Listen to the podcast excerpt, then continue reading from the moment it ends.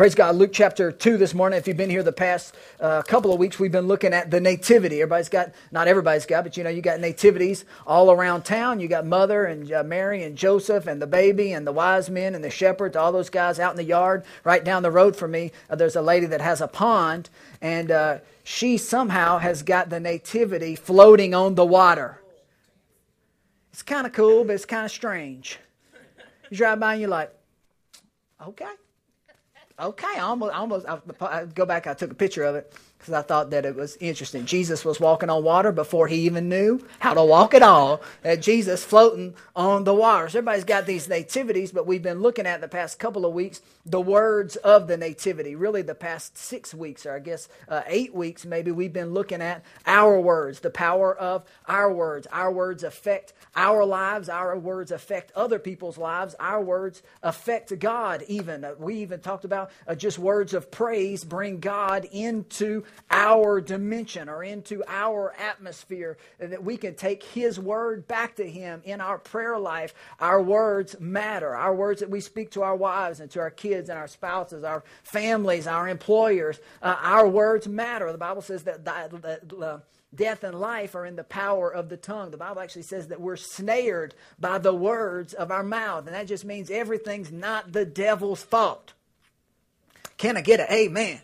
So the devil gets blamed for all kinds of stuff, but actually the Bible says that you can be snared or you can be held captive by your own words, that you can hold yourself in certain situations and circumstances just by the words that we speak. So our words matter and they count, and we've been looking at it. And I can't repreach everything, but just the past couple of weeks we've been looking at the words involved in the nativity. I mean, y'all remember Mary? Come on, Mary. The Bible says that, that Gabriel, uh, Gabriel came to Mary and said, Listen, you're going to give birth to God. And Mary says, uh, Mary says, according to your word, be it unto me. If your word says it, then I believe I can have it. And I don't quite understand the mechanics of it, don't know how it's going to work. I've never been with a man, but you're telling me that this is possible. And if your word says it, if the Bible says it, then I believe it's possible for me.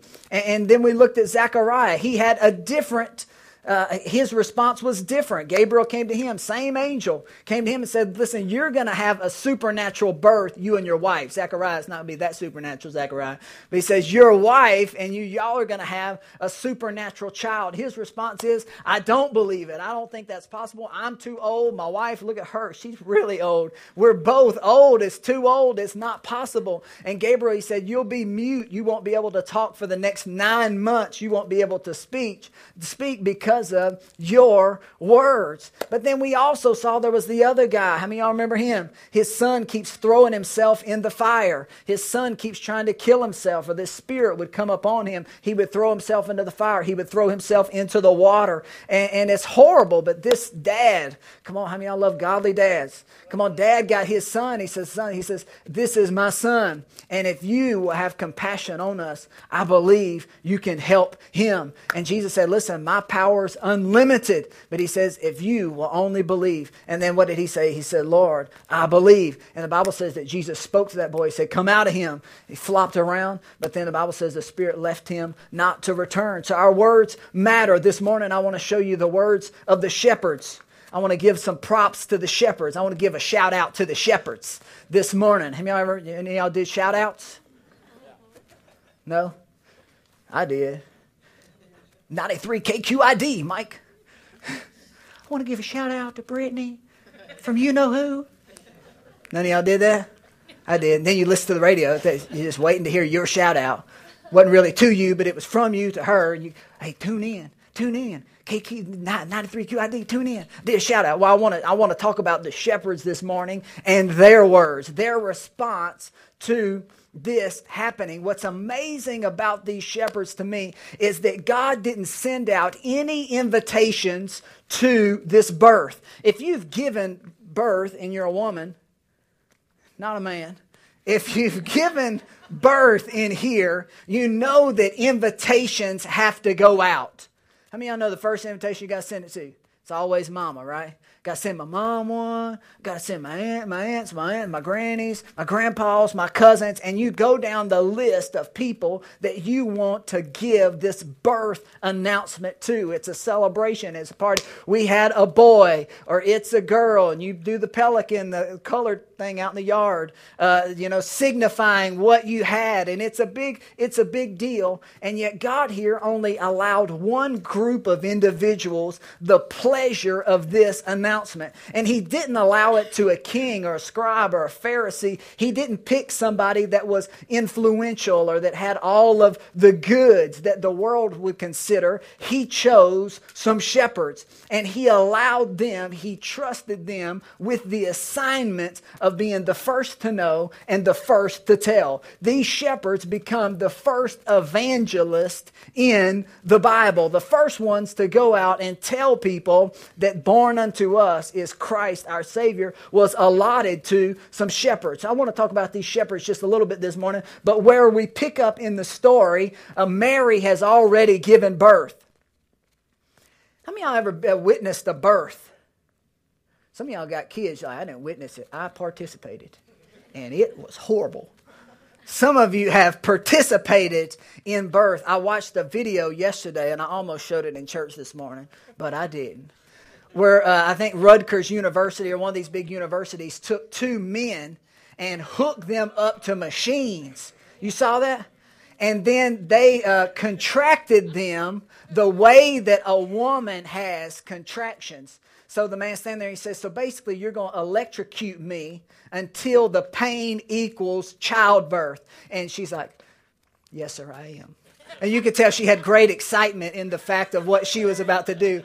So they strapped this guy down basically with tasers and they they tie these two dudes down and then their wives walk in. And baby they're grinning from ear to ear. I mean these wives are like licking their chops like can i push the button? Can i push the button? And all of a sudden these these doctors because they want to they want to manage. Because you know all the women say it's you know i'm not even going to go into what women say that it, it's like.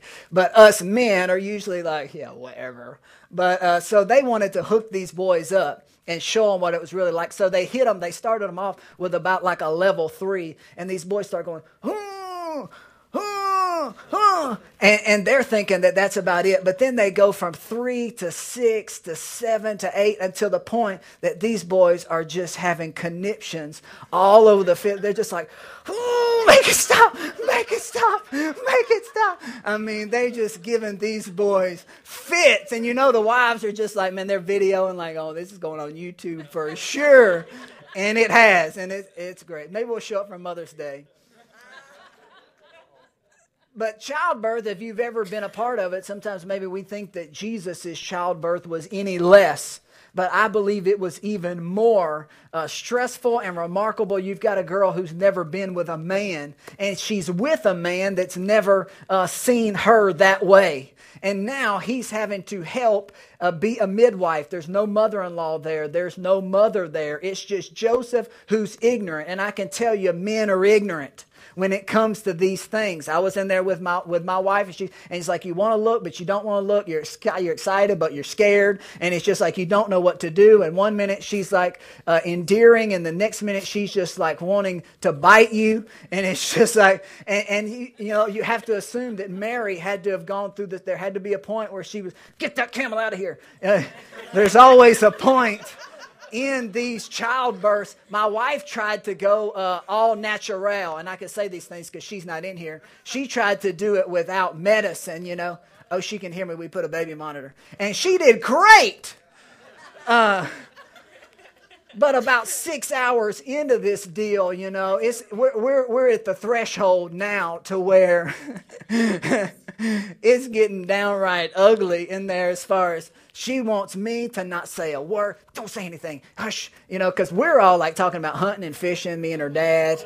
So me and her dad, we're like talking about shooting geese or doing this or doing that. We're all conversating, laughing, and it's starting to hit her. And finally, she just like clears the room. I got to uh, all kinds of things. But then finally, the doctor comes and he's like, "Listen, you ready to uh, you ready to go with some medicine here?" And uh, she said yes. And thank God for epidurals.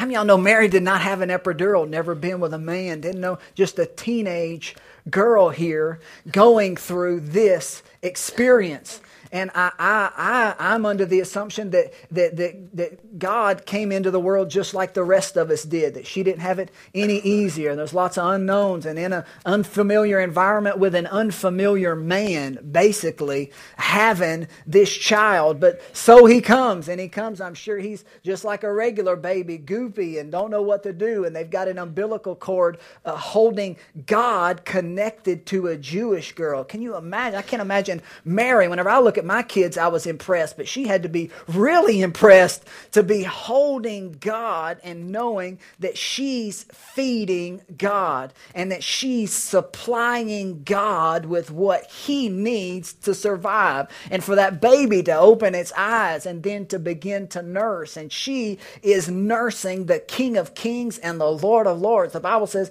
I love that one translation in the voice, it says that, that he was the great liberator, that she's holding the supreme authority and he's drawing his life from her. And what does all that mean? Well, to me, that just means God trusted her. He gave her an assignment and he trusted her not with just a menial assignment, but he trusted her to feed and to carry his son. Jesus left heaven and he came down and became an egg inside of her, grew, and God trusted this girl enough with this assignment that she would take care of this kid, that she would feed this kid, that she would nurse this kid. He totally, absolutely had extreme trust in a teenage girl. Come on, y'all don't even want to trust your teenager to drive. I it's like, I don't even want mine taking my car. And God says, I'll give you the supreme authority of the universe, and you're going to be the one that's going to birth him, umbilical cord supply him, nurse him, train him, and feed him. And there she sits holding this baby this is where we're at in the story. Uh, I, I remember just my kids, and you know, they have little hands. How many y'all remember little hand and they grow too fast? How many y'all got, man, come on, if you're a parent, you know what I'm saying. If you're a teenager, you don't have a clue. Uh, but whenever you got kids, you know, the kid, the, the little hands like this big and all, they're so cute and they grow way too fast. But that, I remember holding Noble, you know, for the first time, and he grabbed that finger and just hold on to it and just tug on it. And you're just like, man, amazing. And I, I suspect that she very much had the same thing, except she's got this, this, this hand that created the universe had to be strange to be holding the one that created the galaxies. Uh, as I was studying, I just was reminded in Job chapter 38. If, you, if you've got your Bible, I want to just look at this because I'm bragging on Jesus before I get to the shepherds because I like to brag on him because he's awesome. Job chapter 38 verse number one if you know anything about this chapter here job's going through some problems got some adversities and he doesn't uh, he doesn't really trust a lot of things happening in this situation. And all of us can can uh, can sympathize with job because there's times where we don't trust ourselves we don't trust our own ability and there's times that we don't trust god and yet god trusts us. Come on i want you to know that you're the, the assignment that god has for each one of you he trusts you to do it. He trusts you He's entrusted you to do certain things. And He has absolute confidence in your ability. And you may doubt your ability. You may even doubt your motives. You may sometimes doubt Him. And yet He totally trusts you. Come on, if He trusted her to take care of His only begotten Son, how much more will God trust you? So, whatever your assignment is, I want you to know that God trusts you to make the right choices. The people that He's entrusted to you, He trusts you with those people. The resources and the talents that He's given you, He trusts you with those resources and with those talents. And here, Job is kind of going through some problems and he starts to, to run off at the mouth. How many of you ever ran off at the mouth before?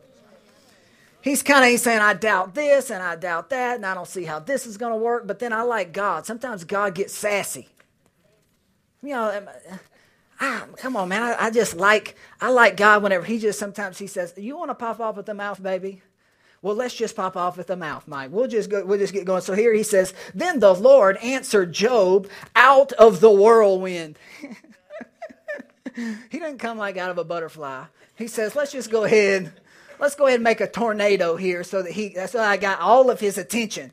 So God speaks to Job out of the whirlwind and he says, Who is this who darkens counsel by words without knowledge? Well, Your words are without knowledge. Come on, I trust you, Job. I, come on. And then verse 2 he says, uh, uh, verse 3 says, Now prepare yourself like a man.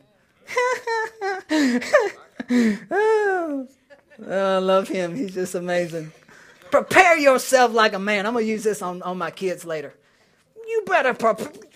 you know, I'm about to give it to you. Prepare yourself like a man. He says, I will question you and you shall answer me. Where were you when I laid the foundations of the earth? Tell me if you have understanding who determined its measurements. Surely you know, or who stretched the line upon it, to what were its foundations fastened, and who laid its cornerstone. And when the morning stars sang together and all the sons of God shouted for joy, or who shut up the seas with doors, when it burst forth and issued from the womb, when I made the clouds its garment and thick darkness its swaddling band, when I fixed my limit for it and I set bars and doors, when I said, This far you may come, but no further, and here your proud waves must stop. Come on, it, gets better and better, but I don't have time to get on. There's one part he says, Who tells the lightning when to strike? Come on, can you imagine? The lightning just, mass strike, you may strike. But boom! I mean, who else has that? Who, who, who else compares to that? And yet she's holding that. She's holding the one that shut up the oceans in jars and in doors. She's holding that little hand that's holding her hand is the one that sculpted the Himalayas and the Alps and the dinosaurs and everything else. And this is where we are in our story because now the shepherds arise. Come on, I said all that just to know. Listen, I believe 2014, whatever 2013 was, it was.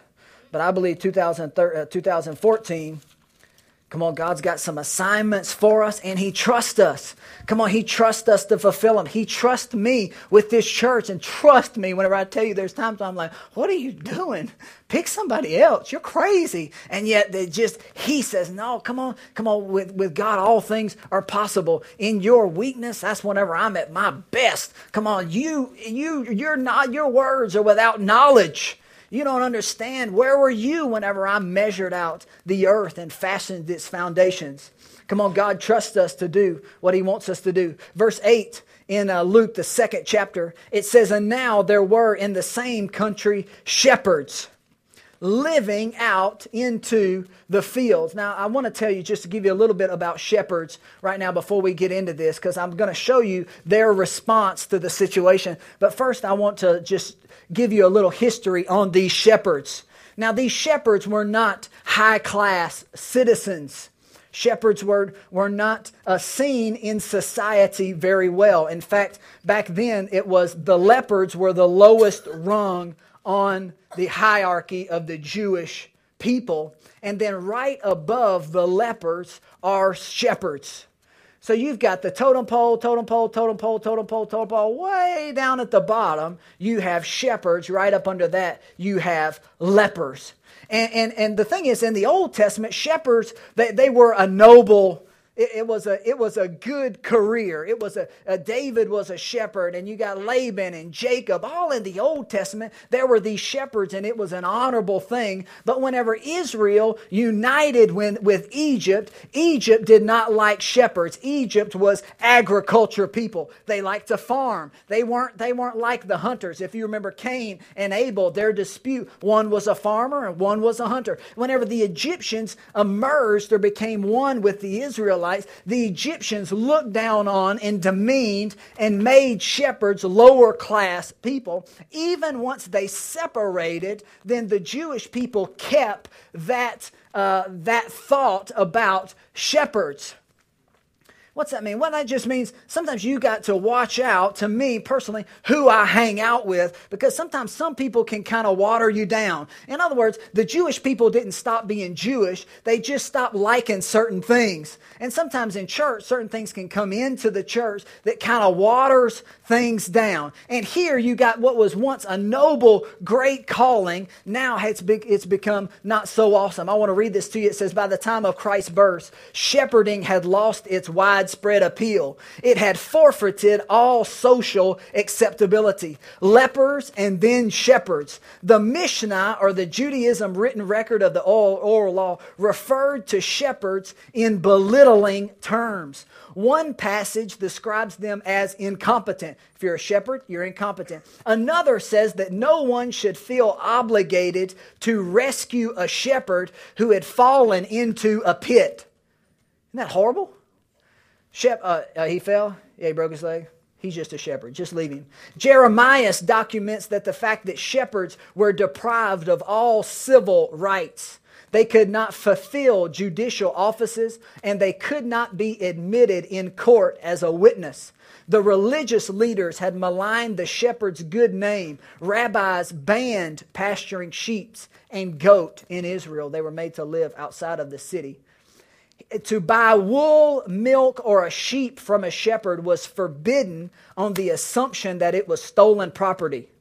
Shepherds were officially labeled sinners, a technical term for a class of despised people.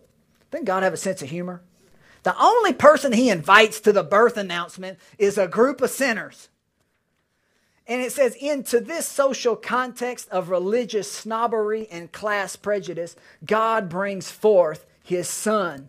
How surprising and significant that the Father God handpicked lowly, unpretentious shepherds to first hear the joyous news it is a boy. He's the Messiah. Even from birth, Christ moved among the lowly. It was the sinners, not the self righteous. It was a handful of shepherds marginalized by social and religious elite that were chosen to break the silence of centuries, heralding Messiah's birth. Now, I wanted to read that to you before we read this about shepherds because we always see the shepherds at the nativity in somebody's front yard. Don't they look nice? They look kind and they've got their shepherd staff and they've got some little white sheep there and they've got their white pressed robe and they look really nice. But apparently, back then, the people that God chose to be the first ones to proclaim the Son of God was not the way that we think them to be. What's that mean? Come on, God trusts a little young Jewish girl to birth the messenger, the birth, the person that is the King of kings and the Lord of lords. But he also chose a bunch of shepherds to be the ones to go out and to speak and to say some things. Let's see what their response was. And we'll go back to verse 8. It says, Now there were in the same country shepherds living out in the fields. They were keeping watch over their flock by night. And behold, an angel of the Lord stood before them and the glory of the Lord shone around them, and they were greatly afraid. But then the angel said to them, Do not be afraid, for behold, I bring you good tidings of great joy, which will be for all people. Everybody say, All people. Even you shepherds. This is good news for all people. For there is born to you this day in the city of David a Savior who is Christ the Lord. And this will be a sign to you that you will find a babe wrapped in swaddling clothes lying in a manger. And suddenly there was an angel, there was with the angel a multitude of heavenly hosts praising and saying, Glory to God in the highest and on earth peace, goodwill towards men. What's happening here? Well, you got one angel that's standing there, but all of a sudden the heaven opens just a little bit wider and it shows a heavenly hope. How many I wish you were a shepherd now? Come on, I'll take the tag. Just let me be there on that day for that event. I don't care what anybody else calls me. They can call me a sinner or a vagabond or a thief, whatever. Let me be there. Because all of a sudden, these shepherds are allowed the opportunity to see beyond the natural into the supernatural. And a host, how many is a host? I don't, I believe every angel from heaven left heaven for this event. I don't think any of them stayed home.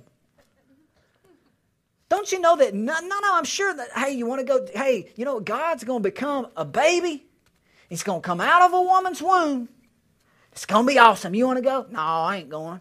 No, I'm telling you, all of them were there. These shepherds saw them all. None of them stayed home to watch The Voice or anything else on the heavenly program. I'm telling you, every one of them were there for this. And then they all begin to sing, Glory to God in the highest, on earth, peace, goodwill towards men. So it was when the angels had gone away from heaven that the shepherds said to one another, one another, Let us now go. This is the first time we see them speak. And their response is, Let us go now to Bethlehem and see this thing which has come to pass not what might have come to pass. Let's go see if this is the truth. No, they said, listen, I believe it's absolutely the way that they said it's going to be. Let's go see this thing which the Lord has made known to us. And they came with haste and found Mary and Joseph and the babe lying in a manger. The first thing I want you to notice here is they said, I've heard the good news that a Savior has been born, and let us go now. Come on, all of us are on a journey. Many of y'all know everybody in here is on a journey? But the two most important journeys that you'll ever make on this planet, the first one is whenever you hear the good news, whenever you hear about Him that you purpose in your heart, I got to get to Him. Nothing else, nothing else matters. I don't have, I don't have nothing, uh, no work, no assignment, uh, no bills. Nothing else is important at this moment. I've heard that the King of Kings and the Lord of Lords has been sent to me. And, and most of us, I'm sure, if you've ever been saved or been born again, you heard the good news. How many y'all heard the good news? And the moment you hear that good news, something on the outside, inside of you says, I've got to get to Him. I've got to make this journey. And some journeys look different ways. Some people, maybe, you know, you may get born again or saved just with one person, or maybe at a camp, or maybe at a church. You stood up, you made your way down to the front. I got saved uh, every Sunday. Every Sunday, I got born again. Because I, come on, you with me? Yeah. It's like, man, me too. I'm, I'm getting saved today. It's to be awesome. Every Sunday I got saved. In fact, I think I got saved every night. Every night. How many y'all with me whenever you're a kid, you're like 15, you're like, oh, say my prayers right now. God, I did a bunch of stuff I wasn't supposed to do, and I want to die in my sleep and go to hell. So I just ask you right now, come into my heart again, wash me of all my sins. That way, in the event I were to die in my sleep, I will be welcomed into heaven in Jesus' name, amen, and go to bed. And then the next night, it's like, I did that to my sister. I made her a salt cake. I shouldn't have done that. Lord, I don't want to. I don't want to die and go to hell. Lord, I let all the air out of her tires. In Jesus' name, forgive me, Lord. Forgive me for doing that. I shouldn't have done that. I want to be saved in Jesus' name. Amen. Come on, every night. Listen, this is. But but the initial journey, the one that we all make, is we hear of Him. And these shepherds, they heard him. They said, There's been a Savior born unto us. But the one that I want to challenge you with is actually the next words, because we've all, most of us, I'm assuming, have made that choice and that journey. All of us have said, I've heard, and now I've got to go. But verse 17 says, But when they had seen him, how many of you have seen him? Come on, taste and see that the Lord is good. Come on, each one of us have seen him. But after they had seen him, they made widely known the saying which was told them concerning this child. And all those who heard it marveled at those things which were told them, last, last three words there, by the shepherds. In other words, these people marveled at the words of some regular sinners regular, uneducated people. God chose some very low down the social scale people. I believe the only reason he didn't choose lepers is because these guys were out in the field and leopards probably they don't walk very fast. You ever seen a leopard? they got feet problems. So God chose shepherds so that they could uh, they could leave this situation. But the bible says that their next words the next thing that they said they said i've seen him. I've experienced him. I've been with him and he's awesome. And then they went out and made widely known. They opened up their mouth and they said there, there's this one that was born in the city of david and, and you have to you have to come to him. The second most important journey each one of us ever make is bringing others to him For the most important journey you ever make is you hearing about Jesus and then attaching yourself to him, saying, I got to go. I got to go worship him. I have to go find him. But then that the next journey is they didn't stop there. They weren't satisfied just with their own experience. They went widely. What's widely mean? Just everywhere they went, they told the story and they, they didn't know a bunch of scriptures. They weren't educated. They had never been to any type of seminary. These were, these again, these are not the, the, the most educated people. They were forbidden to even participate in most of the customs. In fact, if you keep studying, the Bible says that they were considered unclean. If you're a Jewish person, you have to wash after you do certain things. And if you don't wash, then they consider you unclean. If they consider you unclean, you're not allowed to go to the temple and worship. You're actually forbidden. So these people were supposed supposedly they're living unclean lives, and let these are the people that God entrusted with this assignment. And each one of us have a, a similar assignment. And sometimes we don't trust ourselves. We think I'm not qualified. I can't do this. And Listen, I'm trying to encourage you. If God trusts Mary to take care of Jesus. And if he trusts a bunch of shepherds to make Jesus known, each one of us have, an, have something that God has for us to do. And I, want you, I don't care what your past is. I don't care where you've been or what you've done. Come on, you can make him known. And, and I'm believing in 2014 that we'll just do it. Come on, we talk about doing it. We think about doing it. But then we talk ourselves out of it. But come on, I just want the words of Job. I want God to just rise up in your heart and say, Where were you whenever I fashioned the earth and hooked its foundations. Come on, if I'm in you, if I'm for you, then, then you can absolutely do it, whether it's a job or a business, whatever it is. Come on, God's not against you, He's for you. Come on, you can. But say, I can. I will. I shall. I'm a shepherd. God's good. He'll use you, take you further than you ever thought possible this morning. Let's pray together. Thank you, Father God, for how, uh, how wonderful. Oh, you're so good that, you, that, we weren't there when you fashioned the heavens and the universe. But thank you, Lord, that you did it, that we believe in you, that we trust you, that we honor you today. Thank you, Lord Jesus, that you clothe yourself in humanity, that you made yourself of no reputation. Oh, I thank you, Lord, that you became the least among us.